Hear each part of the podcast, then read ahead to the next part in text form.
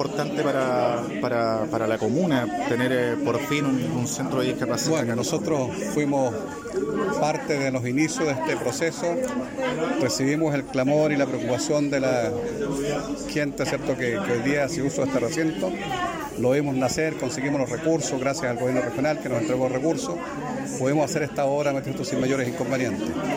Eh, yo creo que esto significa un avance más en lo que es la estructuración de nuestra sociedad y podrá permitir el día de mañana que todos los discapacitados tengan un lugar de encuentro, un lugar donde pueden venir y hacer sus cosas en forma muy particular.